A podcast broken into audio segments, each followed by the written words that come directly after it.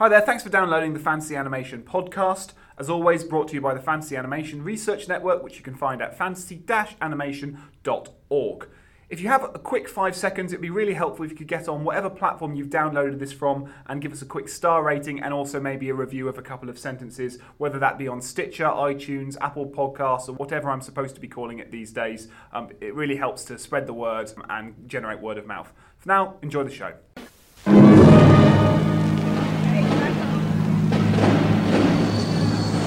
Begins in this world, on this side of the video screen, and plunges into a micro-universe that lives and breathes beyond the boundaries of imagination.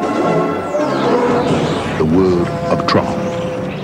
Hello, everyone, and welcome to the latest episode of the Fantasy Animation Podcast with me, Chris Holliday. And me, Alex Sergeant. Now, we've got an interesting movie. lined up, I think, today. We're looking at Tron, so a film from 1982. I think a lot of our listeners might be more familiar with the more recent sequel, Tron Legacy from 2010. Although not that familiar, because I don't think that did that partic- that well, did it, at the box office?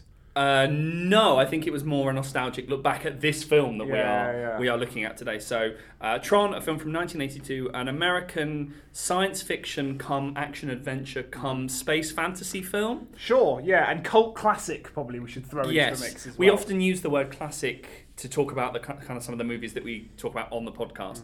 Mm. Um, it is a classic, and hopefully in the next 40 minutes you'll figure out why. But the just film, how classical it is. how Um, classic it is. So this is a film that is about computers. It's about digital technology. It's about computer graphics, um, and so it's a really nice way to think about digital technology from, I guess, the inside of a computer. It takes us into a computer, uh, and actually from memory.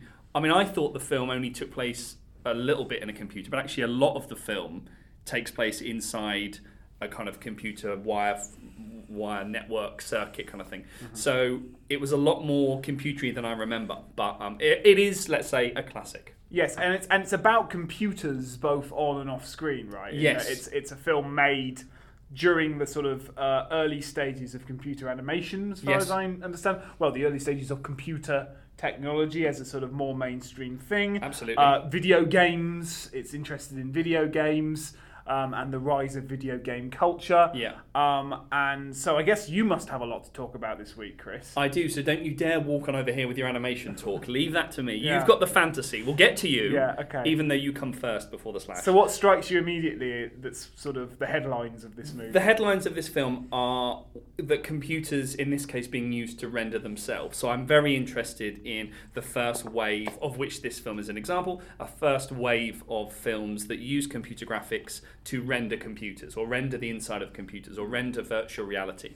Uh, and there's lots of things around the construction of digital images. So we see screens, we see wireframes, we see data, we see pixels, we see code, we see virtual reality, we see circuitry, we see LEDs, we see simulations. The film is sort of uh, deconstructing and reconstructing digital technology at the same time. So it's one of an early cluster of movies throughout the 80s and then into the kind of mid 90s that are about computers. So the films themselves are using digital technology and computer graphics to render what cyberspace might look like. Um, from within a computer, as you said, it was a relatively new kind of technology. So and I feel like I say this a lot, but I'm going to say it again that the film is really important with regards to the histories of animation, and it comes up a lot in in kind of chronology. It's 1982, the year of the film's release, a particular moment in American cinema where audiences, practitioners actually, and animators were kind of looking at this movie thinking, wow, this is what we can do with computer graphics.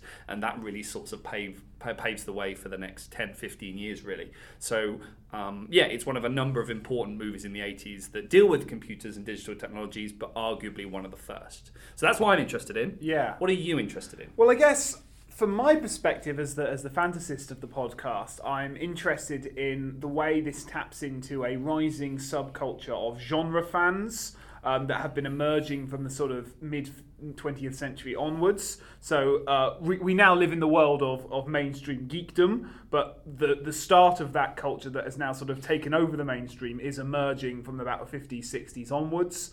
Um, by the 70s, it's become quite noticeable within pop culture.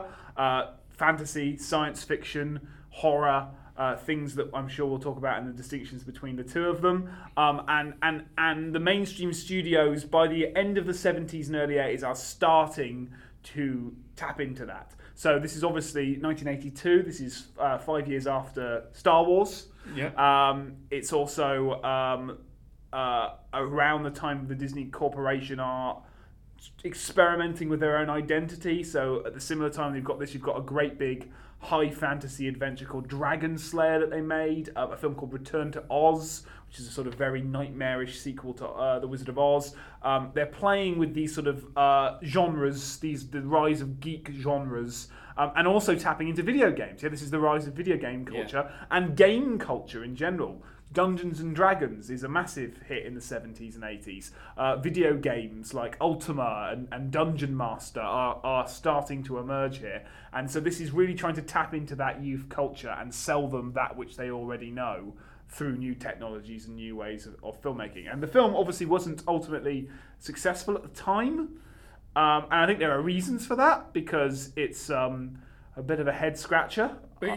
I mean, I'm not going to say what you said during. I am in a minute. Okay, so about three quarters of the. I'm just going to tantalise. Yeah. Three quarters of the way into the film. In fact, even more towards the end. Yeah, yeah, yeah. You made a noise, the, and then I looked at you, and then you said something. But Uh, well, I, I said I'd literally lost the plot. Yeah. Uh, and I think this film literally loses the plot on, on numerous occasions. But uh, but it, but it's certainly uh, its its weirdness is part of its charm, right? And that's Yeah. when I said cult classic. I think the word cult might be word because this is definitely one of those movies that has Yeah. stood the test of time because of its appeal Yeah. to a certain marginal but ne- but vocal fan base. Yeah. No, I mean, I'm uh, thinking about how the film was received, and and it sort of it, it, it was received well or well enough, but it.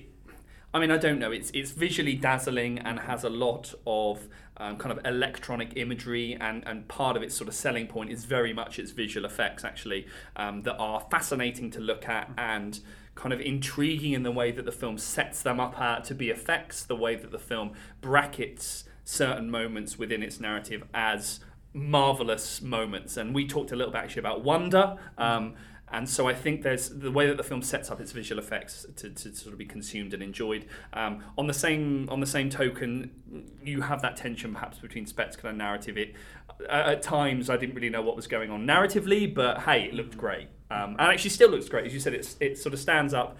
Um, it, early '80s to now, digital technology and visual effects have um, improved, if you if that's the right word, or certainly accelerated in a way that makes them persuasive and, and um, convincing and able to hold a mirror up to organic life, etc., etc.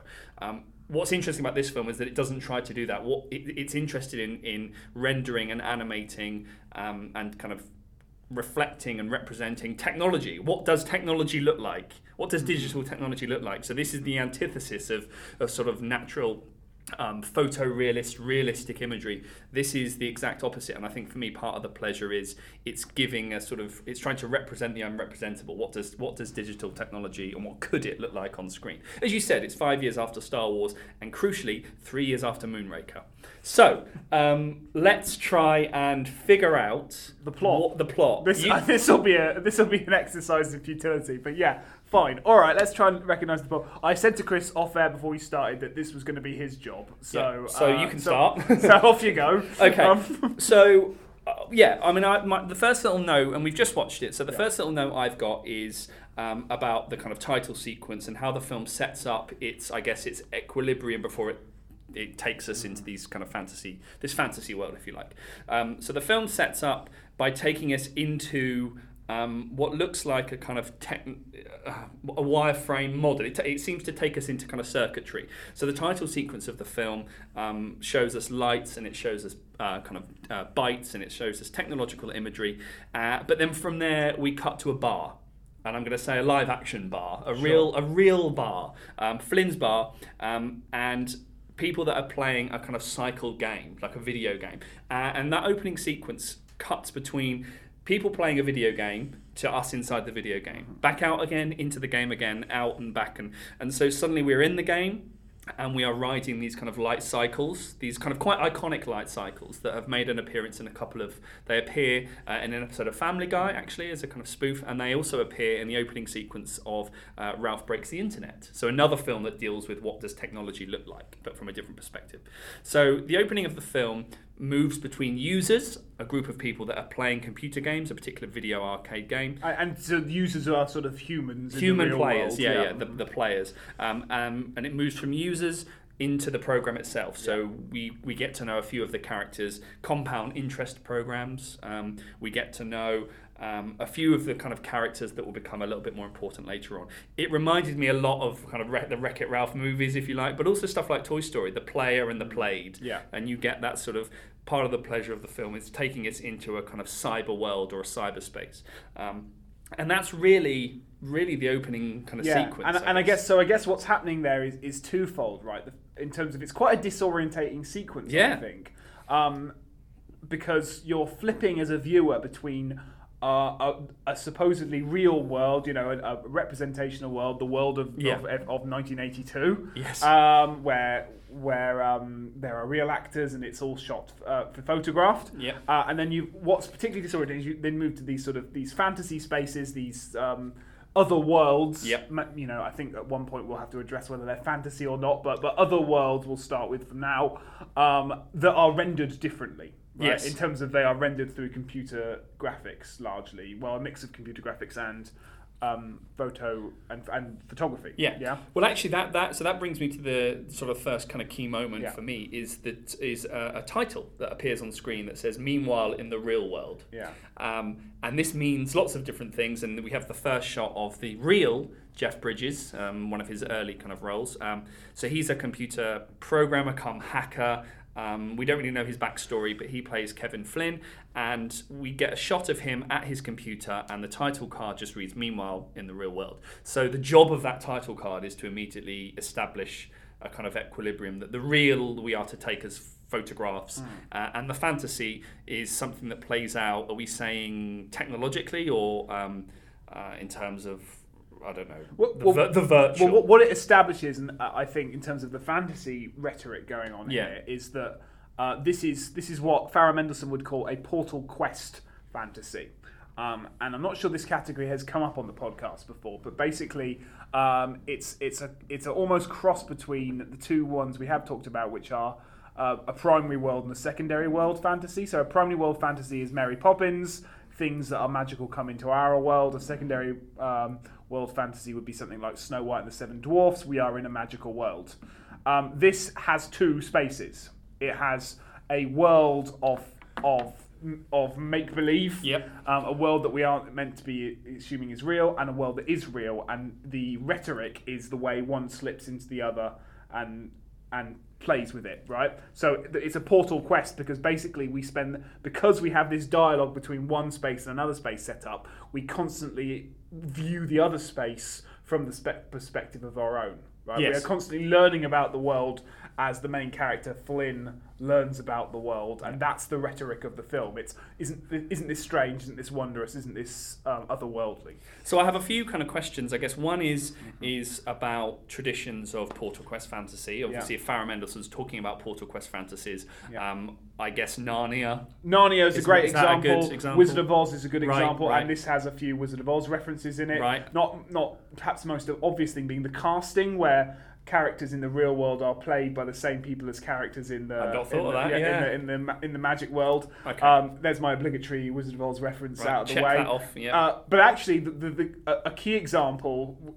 A slightly confusing one would be Lord of the Rings. Okay. Because although Lord of the Rings is all set in a secondary world, the rhetoric of it, because that's the key thing, it's not it's not necessarily the story arc, it's what the fantasy is doing. The whole rhetoric of Lord of the Rings is you're seeing it from the perspective of Frodo. Frodo doesn't know anything about the wider world of Yep. the Shire, so he's spending the entire movie going through it, le- learning about Middle Yeah. Earth. And we're doing the same thing here. We are spending the entire movie going through the world of of what, what is the world called? It's not the world of Tron. So the it's world the of, uh, Encom. of Encom, the world of the grid. Yes. Uh, learning about it as we as we experience it. But it's interesting because that immediately creates a distinction between fantasy and reality Mm-hmm. that plays out kind of technologically. One is one is digital or or rendered through computer graphics, and therefore must be kind of I'm not going to say fake, but must be fantasy. And the other world is real because this is the world in which the real Jeff Bridges is playing a computer game. Um, but at the same time, both of those worlds are equally as fictional as each other. Sure. I cannot visit either of those worlds.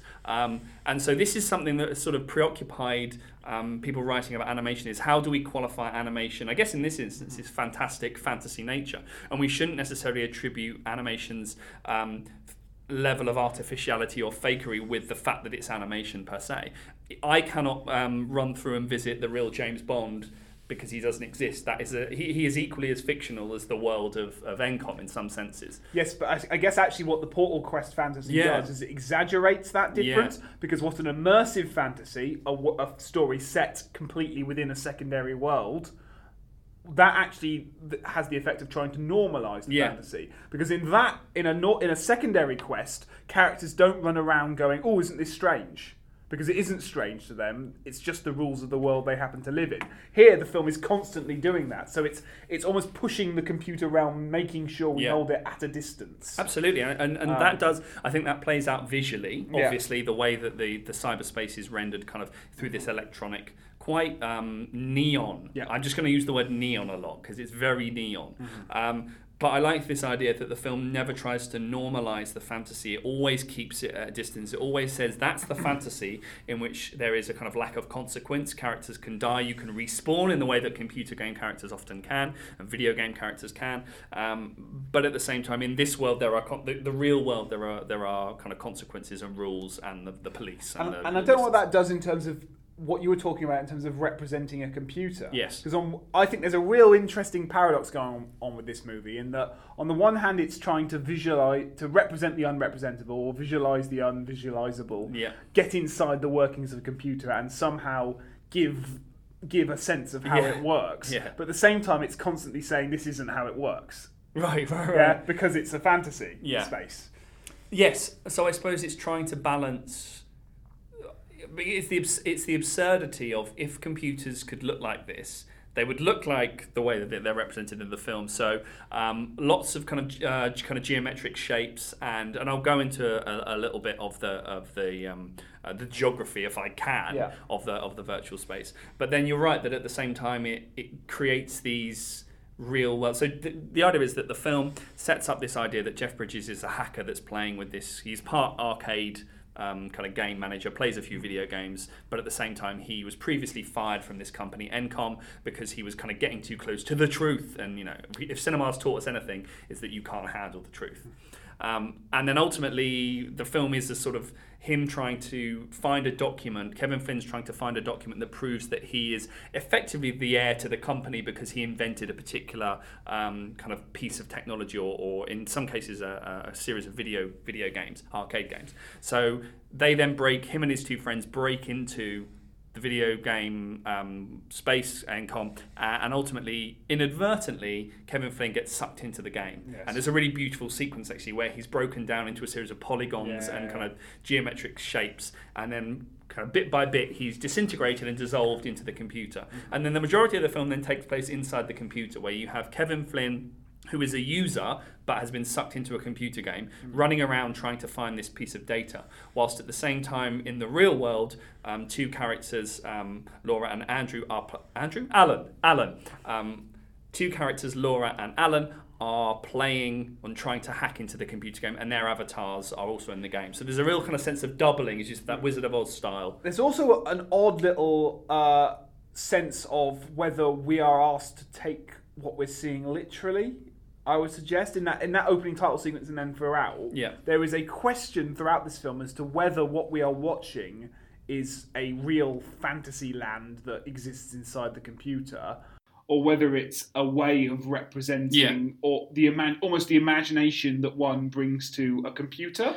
So Yeah. you know, you know, are we what when there's this bit at the beginning where Jeff Bridges' character Flynn is hacking into the computer, and what we get is a visual visual representation Yes. of that by Jeff Bridges in the computer world, driving around and trying to hack into the Yes. computer in a slightly more sort of action-packed manner. Yeah. And there's a suggestion that what we're seeing is not something that's literally happening, but what kind of hypothetical. Yeah, what is happening whilst he's typing on the computer? Yeah, yeah, yeah. and the same thing true of of say Tron versus Alan. Alan is upstairs trying to hack into the computer, so this character called Tron is running around in the in the in the in the world of, of the computer. So it's a very sort of like puppet puppet like relationship. Well, do you know? Do you know what I think it is? I think it's a fantasy space for people who use computers but don't understand how they work. Yeah. And I don't mean that disparagingly. I mean that this isn't a film for. This isn't a film that tries to make to demystify what a computer does. Yeah, there are ways of doing sort of this unrepresentable thing in animation that informs and educates things like sort of walking with dinosaurs Yeah. or all that kind of stuff. Um, but what um, what this is doing is sort of representing the wonder of computers. I would argue Yeah. that thing that fe- maybe this is just me and my technophobia coming through here, but that feeling you get when you switch on your computer and you have absolutely no idea how it works. I don't know how my computer makes word processors or how it's recording this podcast right now or this kind of stuff, but I know it's doing it. Yeah. And and it gives a fantasy world to that kind of wonder of how is this box doing these things? So are we back to fantasy's relationship to metaphor and allegory? Sure. And these kinds of the way the way to represent something is through kind of metaphorical language or rhetorical, and and then we're back to animation. We're back to the kind of the rhetoric of what does information and actually so more recent films like Wreck It Ralph and Ralph Breaks the Internet try to try to do this by making the internet seem kind of cut. Uh, uh, comfy, cuddly, um, and a space of exploration, effectively a playground. Here it plays a little bit more, it plays out more like a battleground. Like you see a lot more. This is a space of kind of conflict and people people wrestling with each other and fighting with each other and and um, yeah, I think it is a it's a fantasy space. What what does what does the world of virtual reality and artificial intelligence and data look like? What does code look like, and, And it- how can it be narrativized? and it speaks of a I would say a 1982 culture of newness of and and concern yet wonder over new technology. Yeah, yeah. I was thinking about this and I was thinking about other movies like Terminator or Blade Runner that Yeah. are all out at similar time, which have this exact same paradox in them, and they're trying to show off new technology by making narratives that are ultimately about the evils of technology. Well, Blade Runner is the same year, and I'm You know. wondering whether whether there's an interesting parallel between, or certainly an early '80s moment where, as you said, there's a sort of tension between mystification and demystification. We know full well that that's not what the internet, Yeah, well, yeah, not yeah. the internet, I should say. Um, that's not what technology, the computer, um, a hard drive looks like. That's not what memory and RAM look like. But it's how it looks like in the in the film. And perhaps in our imaginations as we struggle to understand what it is and how it works. Yeah, right? I've not thought of the I've not thought of the representation of the computers or the activity within the computers as being potentially kind of subjective to, for the users. You know that you're in your own video game world and you Yeah. you think about what processes go on that you can't see. Um, and that's where the animation takes over and allows us to represent the unrepresentable. Yeah, and, and as- as I say, in that this world is both wondrous and exciting and new, but also terrifying and dystopic, and uh, it sort of plays with. As I say, it's a film about you know an evil computer trying to take over the world, Yes. um, whilst also celebrating the loveliness of computers. So I've I'm, I'm I'm thinking the lo- on that note of the loveliness of the computers. Um, It's a great note. that's a great note Yeah. because God, hoping you were going to bring that up. Yeah, the loveliness Um, of the computer. But the idea of sort of Wasn't the that a, a 1950s British kitchen sink drama? what The loveliness of the lo- the loveliness of the, of the dressing gown. of the personal computer. yeah, Saturday night and Sunday morning. Um, no, but something uh, I, I don't know much about video games, um, but I know enough for the purposes of this. Um, the rise of kind of, I guess, computers being used for information and research and science. And same with digital imagery, you know, being used, having a kind of scientific origin that you still get today with um, 3D ultrasounds and things like that, um, and computers for play. And there's a moment in the film where you see, there's a scene in what looks like a laboratory, and they're talking about something. These two programmers that are dressed in white coats are talking about something that they've discovered, and they're, and they're able to um, kind of deliver a particular piece of technology in a particular kind of way. Um, and that treatment of technology and and the wonder of that technology is is um, compared with Jeff Bridges. So Flynn, this video game ar- arcade that's populated by people almost exclusively under the age of about 22. Um, and the kind of youthful Yeah. exuberance of people and- playing video games. And boy, does it, it get video game culture right. Yeah, abs- well, absolutely. he, he jokes because there's this um, lovely parodic scene where Jeff Bridges is playing a computer game. There's literally like this crowd of like jocks and um, Yeah, yeah. cheerleaders jumping up and down, watching him wooing. Um, that's not, you know, that I'd say that is very much a 1982. What a computer game's cool. I guess they are. This is what must be what the teenagers doing is cheering on people in arcade games. Well, like so- they're sports stars. You know? yeah, exactly. That he's become a celebrity Yeah. because of his ability to navigate a console. Yeah, yeah, yeah, which Um, is sort of like not what they ended up being, right? So the Um, late seventies, early eighties is, I guess, the the reframing of, of computers in terms of kind of consoles and Yeah. and and personal use, right? yeah. So Sega, Nintendo, Atari. Um, it's very much this would be a, this would be a good comparison to something like um, kind of Wreck It Ralph. The way it talks about arcade culture and video game culture. Again, I don't know too much about it, but um, what I think is interesting in the film is how it uses emergent digital technology to to speak to to speak to a kind of boom, I guess, in, in video game culture in the 19, 1980s. And that allows the film to be placed on a kind of broader historical trajectory of visual effects in Hollywood. Um, I'd, I'd like to hear more because I've got to be honest, I got lost in terms of what I was looking at for a lot of this film, and I think you might be able to help unpack that for me.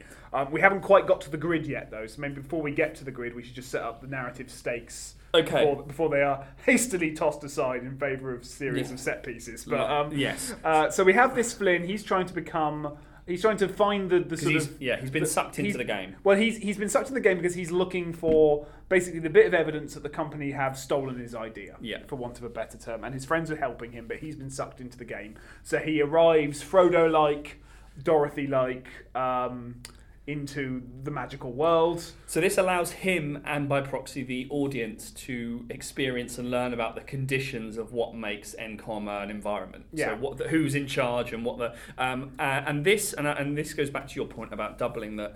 Um, what the film does is it sets up a series of dichotomies and comparisons between the world in the video game and the world outside. So there's some nice parallels. One, as you said, through kind of characterizations, which which goes back to Wizard of Oz. Um, so characters that play real life characters or human characters, users in the real world of the film, um, become um, kind of characters. Uh, I don't want to say the word avatar because James Cameron's ruined that for all of us. Yeah, he- he'll But- probably sue us if you say it more than once, Chris. yeah, So, does that mean I've got to wipe off this blue face paint? Um, so just a gag for the Avatar fans there. Um, but it sets For up the these, Na'vi heads out the- there. Yeah. Um, so it sets up this comparison between um, the world outside and the world inside. It does it through characters, but it also does it through spaces. And what I was struck by was how the offices of Encom as a real kind of tower block, if you like, and the little cubicles are matched in the world of the the virtual reality by kind of cubicles, um, which play out like um, jails. What's the word? Cells, prison cells. That's the word I'm looking for. Um, so when Jeff Bridges' character Flynn gets sucked into the video game world, and he's on this kind of quest to find this particular document that will prove that he has invented a series of video games and he should be the CEO of this company or whatever, um, he gets suddenly co-opted into a series of battles. And what happens is he becomes a prisoner. Um, I've written down. Roman Empire, Yeah. and I've written Knights of the Round Table, and I've and, and that sense of he's now part of a, a, a group of people who must fight to survive, um, whilst at the same time him him his um, kind of partner Tron, who is the which, which is the avatar or character for Alan in the real world, um, and then Laura as well, who is also the law of the real world. The three of them set out on a, a mission, one to survive the world of Encom, but also to try and find this document. Yeah, that's right. Um, that is right. Great, so I'll Chris carry has on. looked at me like, so now you say some things, Alex, and, and he's I'll right. carry on. He's right to have done I'll that. carry on. but he, he misjudged my ability to do it. Okay, so um, so what what this, this film kind of does is Yeah. it sets out this dichotomy between the outside world and, and what, what is effectively its digital counterpart. Um, that the world outside perhaps has a com- um, corollary in the in the world of the of the film. I can now talk a little. Oh, I've written down the rabbit hole because I was Right. thinking Portal Quest. I tell you what I was thinking about, and now now I'm now I'm prepared to say this words. is your so moment. don't, don't worry, I- I'm back. Okay, Um, good. Is that I was thinking about what the space is doing in terms of, and I thought about this about a lot throughout the movie in terms of science fiction versus fantasy. yes. Um, and uh, it's a boring debate, so I don't really want to do it much. But I'll, but I'll try and do it now. There's a, there's sort of a lot of debate over science fiction and fantasy, whether they're the same genre or whether they're two completely separate genres. Um, George R. R. Martin, author of Game of Thrones and and those and other such ilk, has basically argued that um, fantasy and science fiction are exactly the same. The only difference is the toys you're playing with. So with fantasy, you play with swords and dragons, and with science fiction, you play with space guns and spaceships. But otherwise, it's the same thing. Yeah. Uh, others have argued actually that, that although they overlap, they're very very different in that science fiction is about a sort of rational um, a speculative, rational engagement with issues of technology and scientific progress. Yeah. Um, so you know, uh, Jules Verne's A Trip to the uh, A Trip to the Moon is a story about scientific progress about Yeah. rocket ships. It, it's based on fact. You know, it's it, it, it predates scientific actual actuality, Yeah. but it's very much interested in that process of inquiry. Whilst fantasy is actually about celebrating the impossible and the irrational. So they're two very very different things. And and I, and I couldn't help think about both of them whilst watching Tron because on one level it's doing one and one level it's doing the other. So on one level we get sucked into this world and it tries to allegorize things like cells, which I'm assuming must have pun must be intended, right? Uh, what you mean, like kind of cells, Well, like- pixel, pixels? Yeah, yeah, yeah. Like computer cells. Is that? I mean, I don't know anything about computers, but that's a thing, isn't it? That's uh, becoming abundantly clear. Yeah. Um, so it's let- not a thing. No, no. So maybe not. But No. um, but but but certainly this idea of actualizing a computer space. Yes, And then you've yes. got Roman gladiators. yeah. Um, and all the and, and and we haven't even got onto the religious stuff. Paul, Dumont. I can't stand all this commotion. What do you want? I've come to communicate with my user. Difficult proposition. Difficult proposition at best. Why, I could be Derez just for letting you in here. They hate this tower. They'd close it down if they dared. They keep me around just in case one of them wants to deal with the other world once in a while. Dumont? My user has information that could, well, could make this a free system again. no, really. Well, you'd have programs lined up just to use this place. And no MCP looking over your shoulder. And you've been in the system as long as I have. You hear many promises, many reassurances, many brave plans. Please, Dumont. The guards are coming. Alex, I'm going to have to interrupt you there, or given that this is a pre recorded interruption, I'm going to have to interrupt myself. Uh, I want to talk about blog posts, and particularly, I want to talk about the kinds of people that we'd love to hear from to talk about this relationship between fantasy and animation. Sure, um, I think that's a good thing to talk about. I assume we only want to hear from academics and people who work at universities. That's probably correct, right? We're, we're those kind of people. You could not be more wrong. Oh, really? While we are interested in a sort of scholarly approach, we're equally interested in practitioners, uh, those who work within animation, those that work within fantasy cinema. Um, how is how do you see those two things playing out? How do uh, how does fantasy work within the context of animation and creative practice? Equally, how does animation work for those that are invested in fantasy? Right, okay. And what about fans? Would we want fans to get involved, or again, are we pretty much uh, excluding them from the conversation? Alex, you're barking up the wrong tree. Right, we'd, okay. lo- we'd love I must, to. I must read the memos that Yes. you sent me. Visit the website, Yeah. fantasy-animation.org. We've been through this. Fans, we'd love to hear from you. If you dress up as fantasy characters, if you dress up as animated characters, if you dress up at all, do let us know. Um, we'd love to hear from you. Uh, just, just talk to us about how how you see fantasy. Um, fantasy, it seems, is for everyone. It's very popular. If you've been to a recent fan event, you're going to a fan event, you'd like to invite us to a fan event, do get in touch. Yeah, okay. And how, how would they get in touch, and what would they do if they wanted to write something for one of our sites? Alex, you need to look at the website. Okay. There are many ways to do so. As I said, you can visit the website, fantasy-animation.org. You can follow us on Twitter at fananimresearch, or you can search for us on Facebook. We try and keep these things up to date. There's lots of information. So if you want to contribute to a blog post, you want to hear us again on a podcast, you want to join our mailing list, you'd like to talk to us about the kinds of characters that you dress up as, let us know. Sounds good to me. What should we do now then? Let's. Well, you're going to look at the website, and I'm going to get back to the show. Movie. Which characters refer to as well? Characters talk about um, the kind of Villigan of the Vill- Villigan. Villigan? The, the Villigan. I was thinking of the word Gilligan for no reason because I don't even think that's a character. Villigan's Island? Yes, I was thinking about um, the villain villain of the piece, Dillinger, Ed Dillinger, Right. um, who in the real world is the vice president of Encom, and in the game. uh, or the, the the Encom mainframe, if you like, is this um, I guess sort of autocratic leader, Yeah, but he's not the master. dictator. Yeah, he's not but the master. He's actually controller. a puppet dictator behind master It's very control, Wizard of Oz. which is basically HAL or um, uh, Skynet or Yeah. or any other insert you know, the, uh, the, the the aliens from the Matrix. You like, technological yeah. other. So there's something, but he he mentioned Dilling, Dillinger constantly mentions stuff about religion. He he he. Talk, and he, he, when he's talking to characters both in the real world and in the game, he talks about um, stop trying to talk about religion and stop trying. And there, and I don't know what it is. There's something around. I don't know whether this is because I don't think Flynn has been uh, kind of wronged, but there's something uh, as a sort of like limbo or pur- like purgatory. Well, there's this. that, but also there's the issue of that Finn, Flynn, Flynn. Flynn, Flynn, Yeah. Flynn. You say it many um, times. Yeah. Uh, Flynn is in a Flynn is a user. Yeah.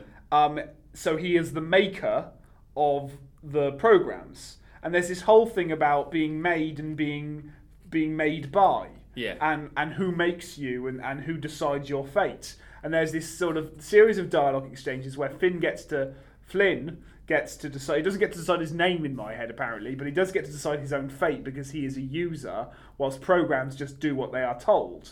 Um, and there's this, you know, he has this line of dialogue where he's like, "Well, to be honest, I did it because I was told to do it." What you know, he created this. He's God to these people, right? He and there's this whole sort of Christ-like moment where he's able to almost Neo. He is the one, be able Yeah, to yeah. do things in the world that others can't do, perform miracles within the world. He comforts um, a computer program before he before he dies. Uh, R- Ram. Yep. Um, and, and all this sort of stuff. So there's all this kind of religious allegory going on there, um, which is about mystification and, and, and faith and spirituality. And it's not about computers at all. It's Yeah. about using computers as a way of talking about um, deeply sort of spiritual ideas. So the role of the computer then becomes this rhetoric, you know, the kind of rhetorical way of a way of talking about. And I mentioned earlier on the film's relationship to visual effects and how it renders. It kind of co- comes in in the early period of, of visual effects, which uh, scholars of special effects such as Michele Pierson have written about in terms of two distinct epochs or eras. The first is technicist, and and the second is simulationist.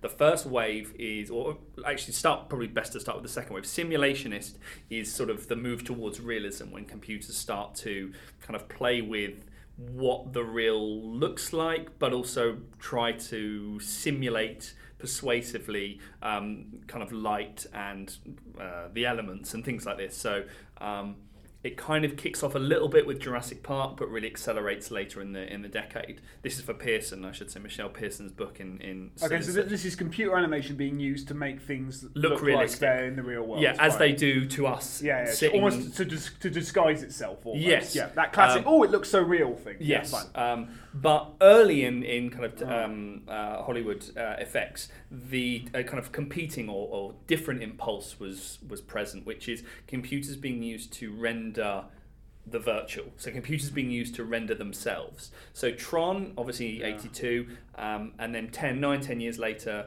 um, Lawnmower Man, and later on in the 90s, kind of Johnny Mnemonic. But actually, but even like right back to sort of the ILMF's ILM uh, uh, LIM the, that the Lucasfilm Yes. uh, Industrial Light Manage ILM uh, stuff in Star Wars is, Yes. is there's flat there's the computer animation dudes in there right uh, the computer screens the Yep. simulation of the bombing of the Death Star and all this kind of stuff So Michele kind of talk. Pierson talks about this idea of electronic imagery, um, and so and you get it, you know, in in, in sci- largely in science fiction, kind of science fiction uh, features. Uh, so she actually talks about um, Terminator 2 Judgment Day. So this idea of liquid metal.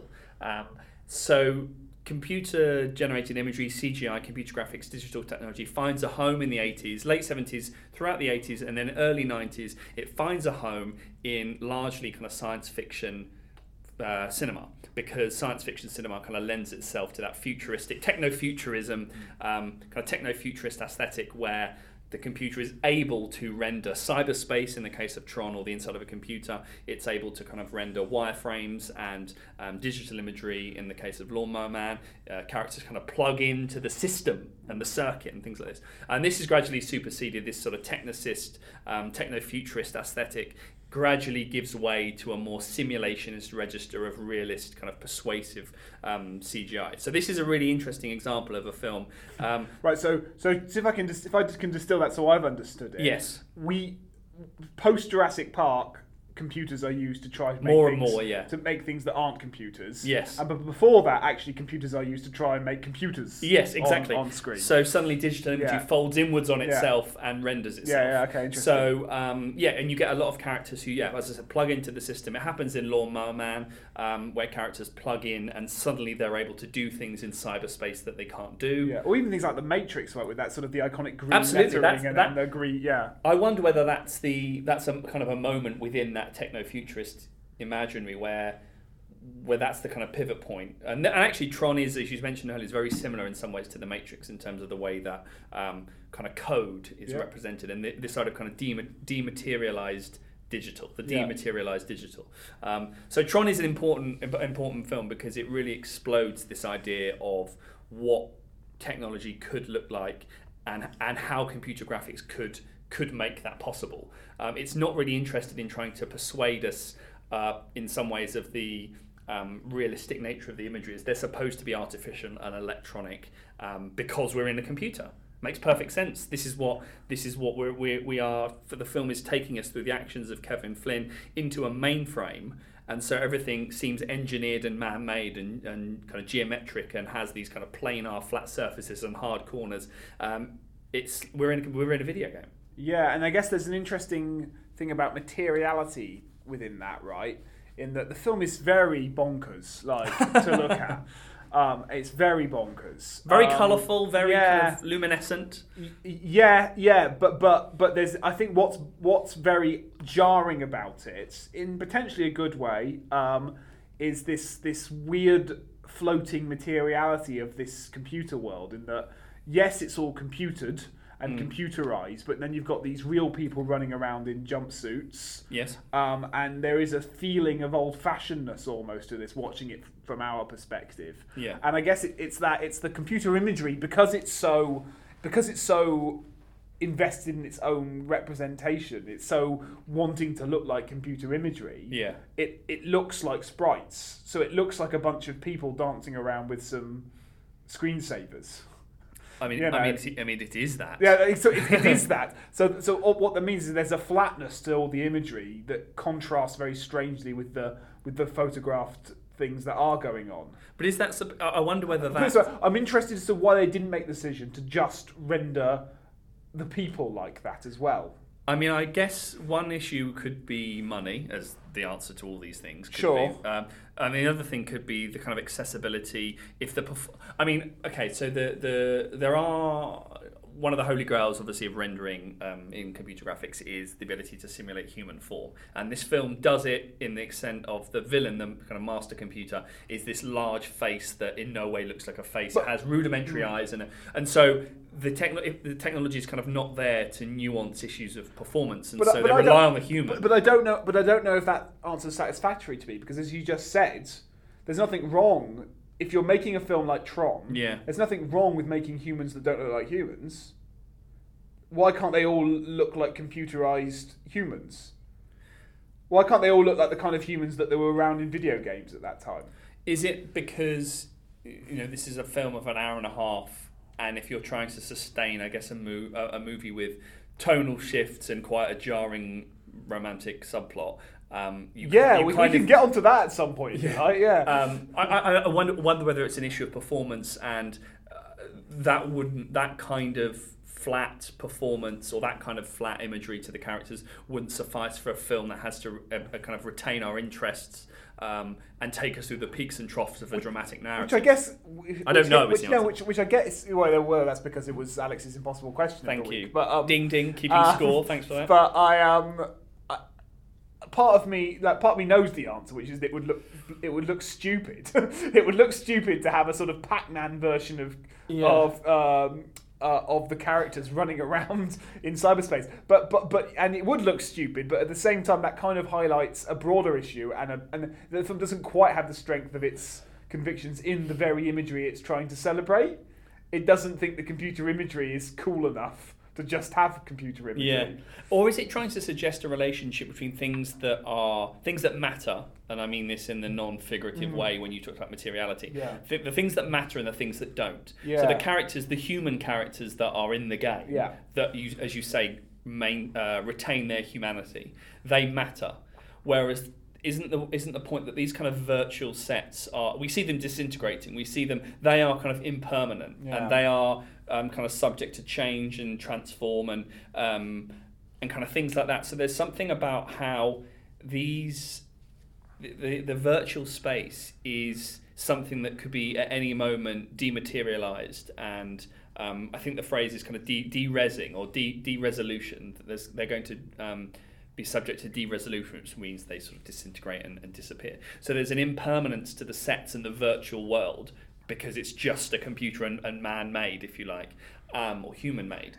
Um, but there's something about the, the, the characters, the avatars in the in the game themselves really matter, so that when they die, when so when spoiler alert, if you want to just so when Ram dies, we're supposed to be invested in that because his disintegration means more than the disintegration of the sets.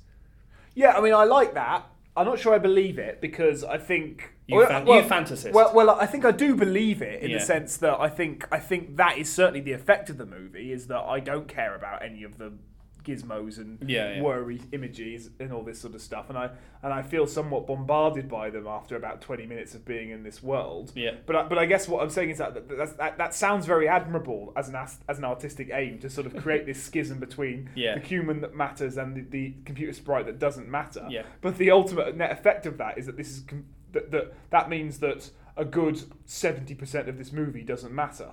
or that it's made up of of a different kind of materiality. Because one of the things that I I, I was kind of comparing it to Who Framed Roger Rabbit. Yeah. So, and the way in which what what causes animation to perish. In Who Framed Roger Rabbit, so a film that's made only six years after this, and that we've talked about previously on the on the on a podcast, um, is the role of the dip. So the dip is something that this is how you get rid of animation. You dip it, and the paint and the cells and ink runs away. Here, there's a different kind of jeopardy. Uh, and so we have this de-resolution. This is how this kind of animation de-res or this is how this kind of animation perishes. So I'm wondering whether it's trying to tell us the film's trying to tell us about technology. It's talking kind of metaphorically about digital technology. Um, it's giving us these virtual sets um, that are very uh, abstract and very geometric and very colourful and very luminescent.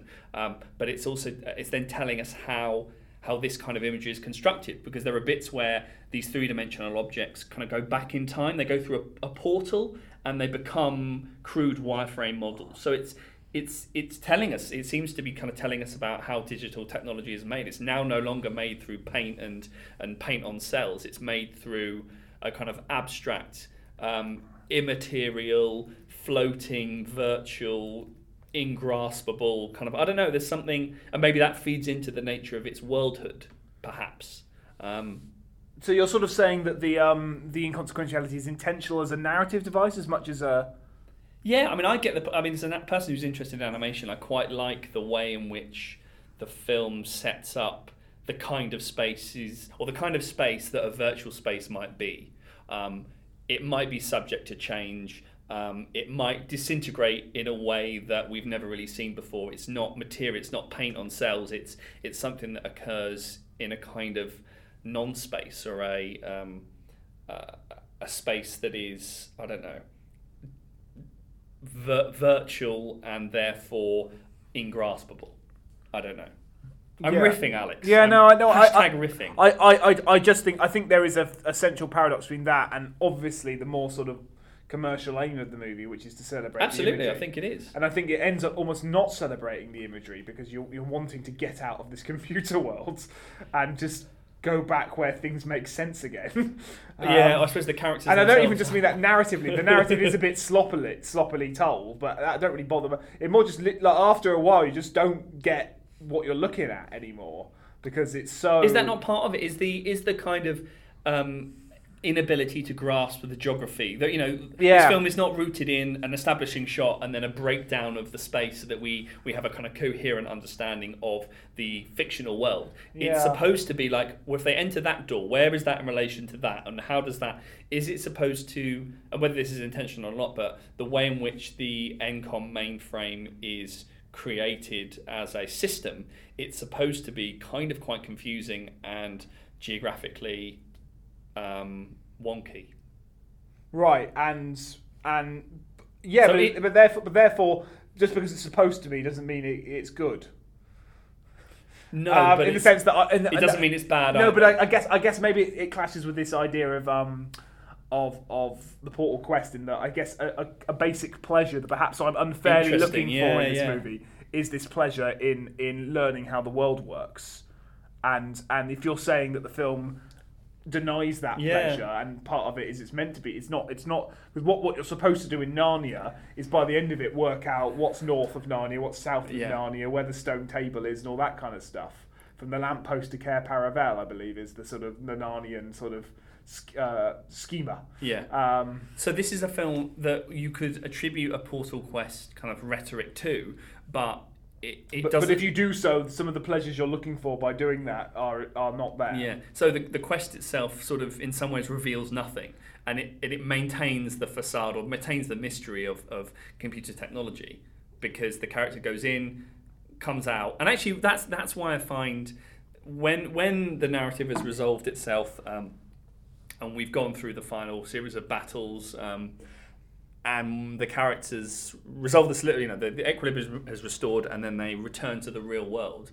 They return to the w- real world for four minutes, and suddenly the digital gives way, and we're we're back into the real world. And second spoiler alert: Flynn himself becomes.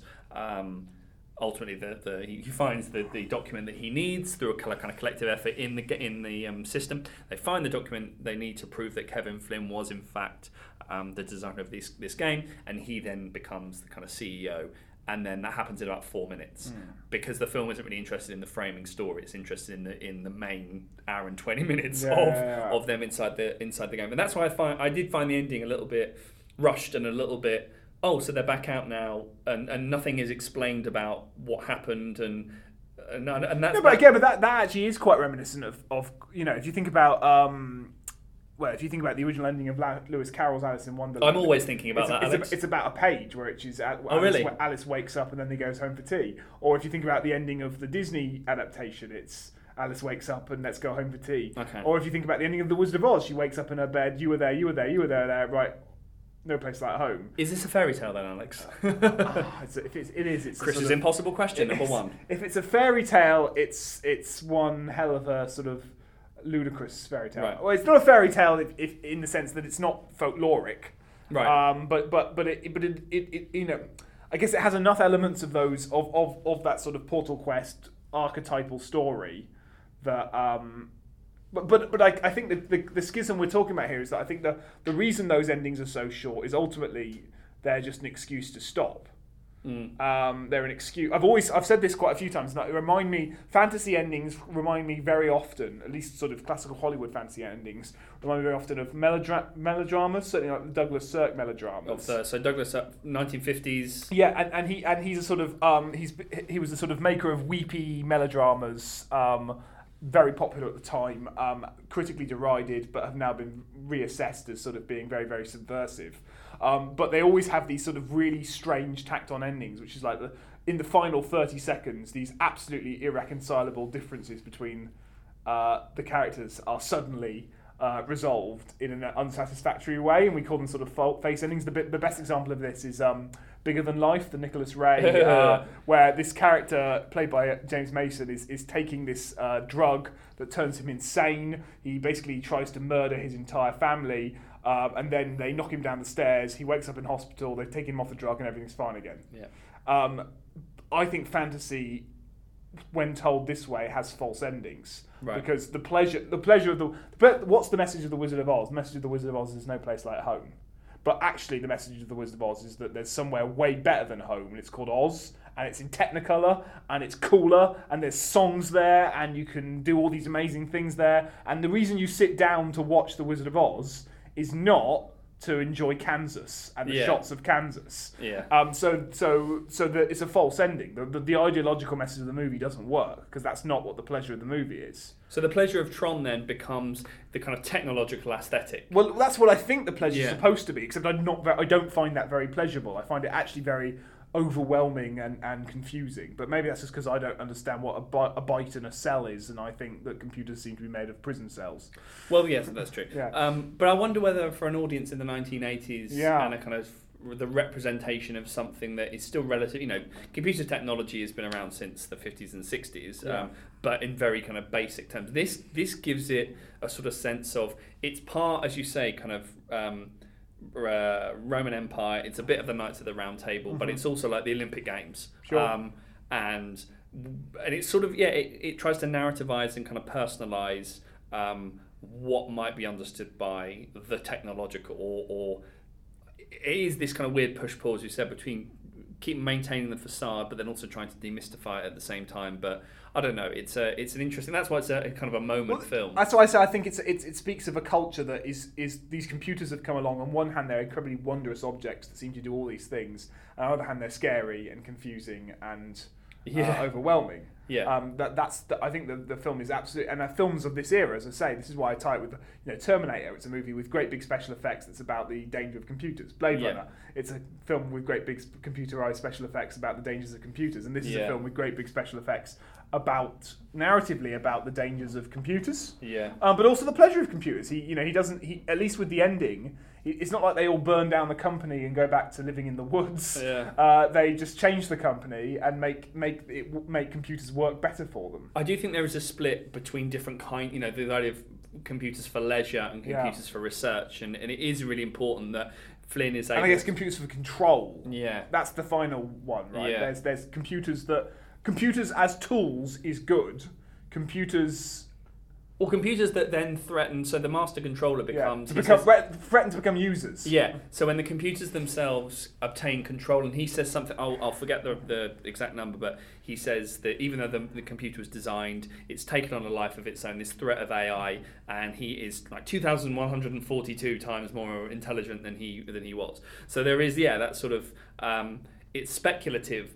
But tries to rein in the this you know computers are great and computer effects are incredible, but they need supervision and they need control. Um, I think with Flynn he's interesting because he he's introduced not as a well he's introduced as a programmer at the start, and then we then see him playing on video games and he's able to then transfer his knowledge of certain computer games into the game or into the Encom mainframe and take so there's something around the yeah control the computer's relationship to control to to kind of leisure to research and science as a good as a force for good Alex Yeah, and I guess I guess this for I guess perhaps this is a way of trying to reconcile the tensions that come with digital technology. If you've built it with your own two hands, They will it's come. controllable and Yeah. it's manageable, right? If if you know, there's a lot of scenes here of people using tech computers as sort of tools and mainframes and Yes. and physical things that you have to push and pull and squeeze like mechanical technology. If you're doing that, that's good because you're in control of that. If you've built the thing that you're controlling from ground up, that's fine. But as the moment you don't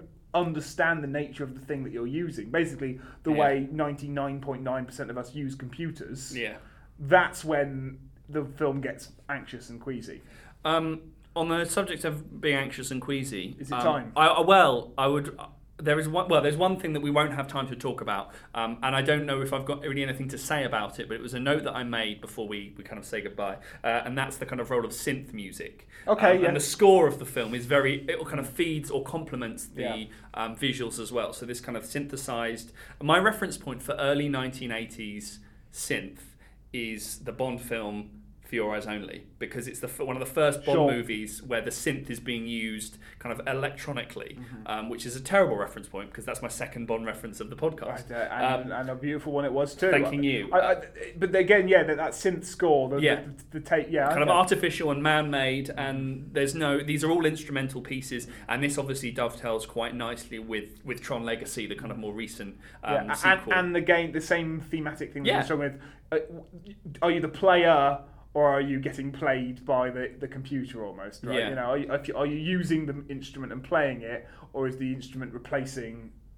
Is the synth instrument replacing any sense of Yeah. performance that's in the original. Well, film. that's back to the whole kind of debate around digital technology, which we've touched on in you know throughout is the the role of the human in, in digital technology. I'd like to mention one bit that I really like. And then we really must And go. then we must go. We must log off. It's just because I've, I've moaned quite a lot about the world building going on here, and You perhaps have. and perhaps unfairly, because as you say, I think there is something to your argument that it's not really going for that. But one, the one bit of world building I really really liked was the bite.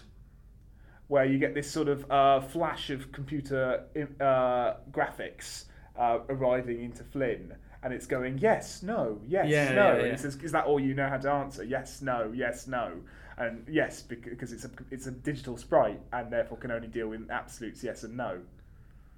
I have nothing to. That's a great. it's just right. a lovely little That's bit a of moment. a lovely bit of a visualization of something that's actually very complex, but in a sort of cute way, playing with the, di- the digital imagery as well. I, I like that bit a lot. Well, More of that would have been nice. what these the it's not about artificial intelligence it's what happens when the artificial has any kind of sentience or um, that was kind of an because he doesn't really have uh, Flynn doesn't really have visual spars with any other character Yeah, in them. yeah. It's quite kind of this. This film is not. We, we didn't talk about the romantic subplot. It's weird. Look it up. Well, it's, Um, it's weird because because it happens uh, probably screen time 20 seconds Yeah, there's yeah, some strange the, but again maybe this is the point is that the film isn't really interested in three-dimensional human characters after all No. it's interested in the one. And do you know what, what I like doing about these podcasts? The reason I like doing these podcasts with you, Chris, is because you can take a sentence like the, the film isn't interested in three dimensional human characters, and that doesn't necessarily have to be a negative when it comes out of your mouth, um, and that's good. Like, and, and that's that's uh,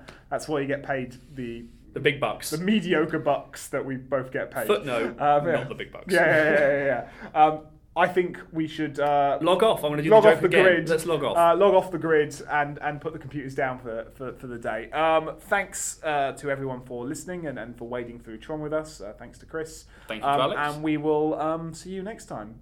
bye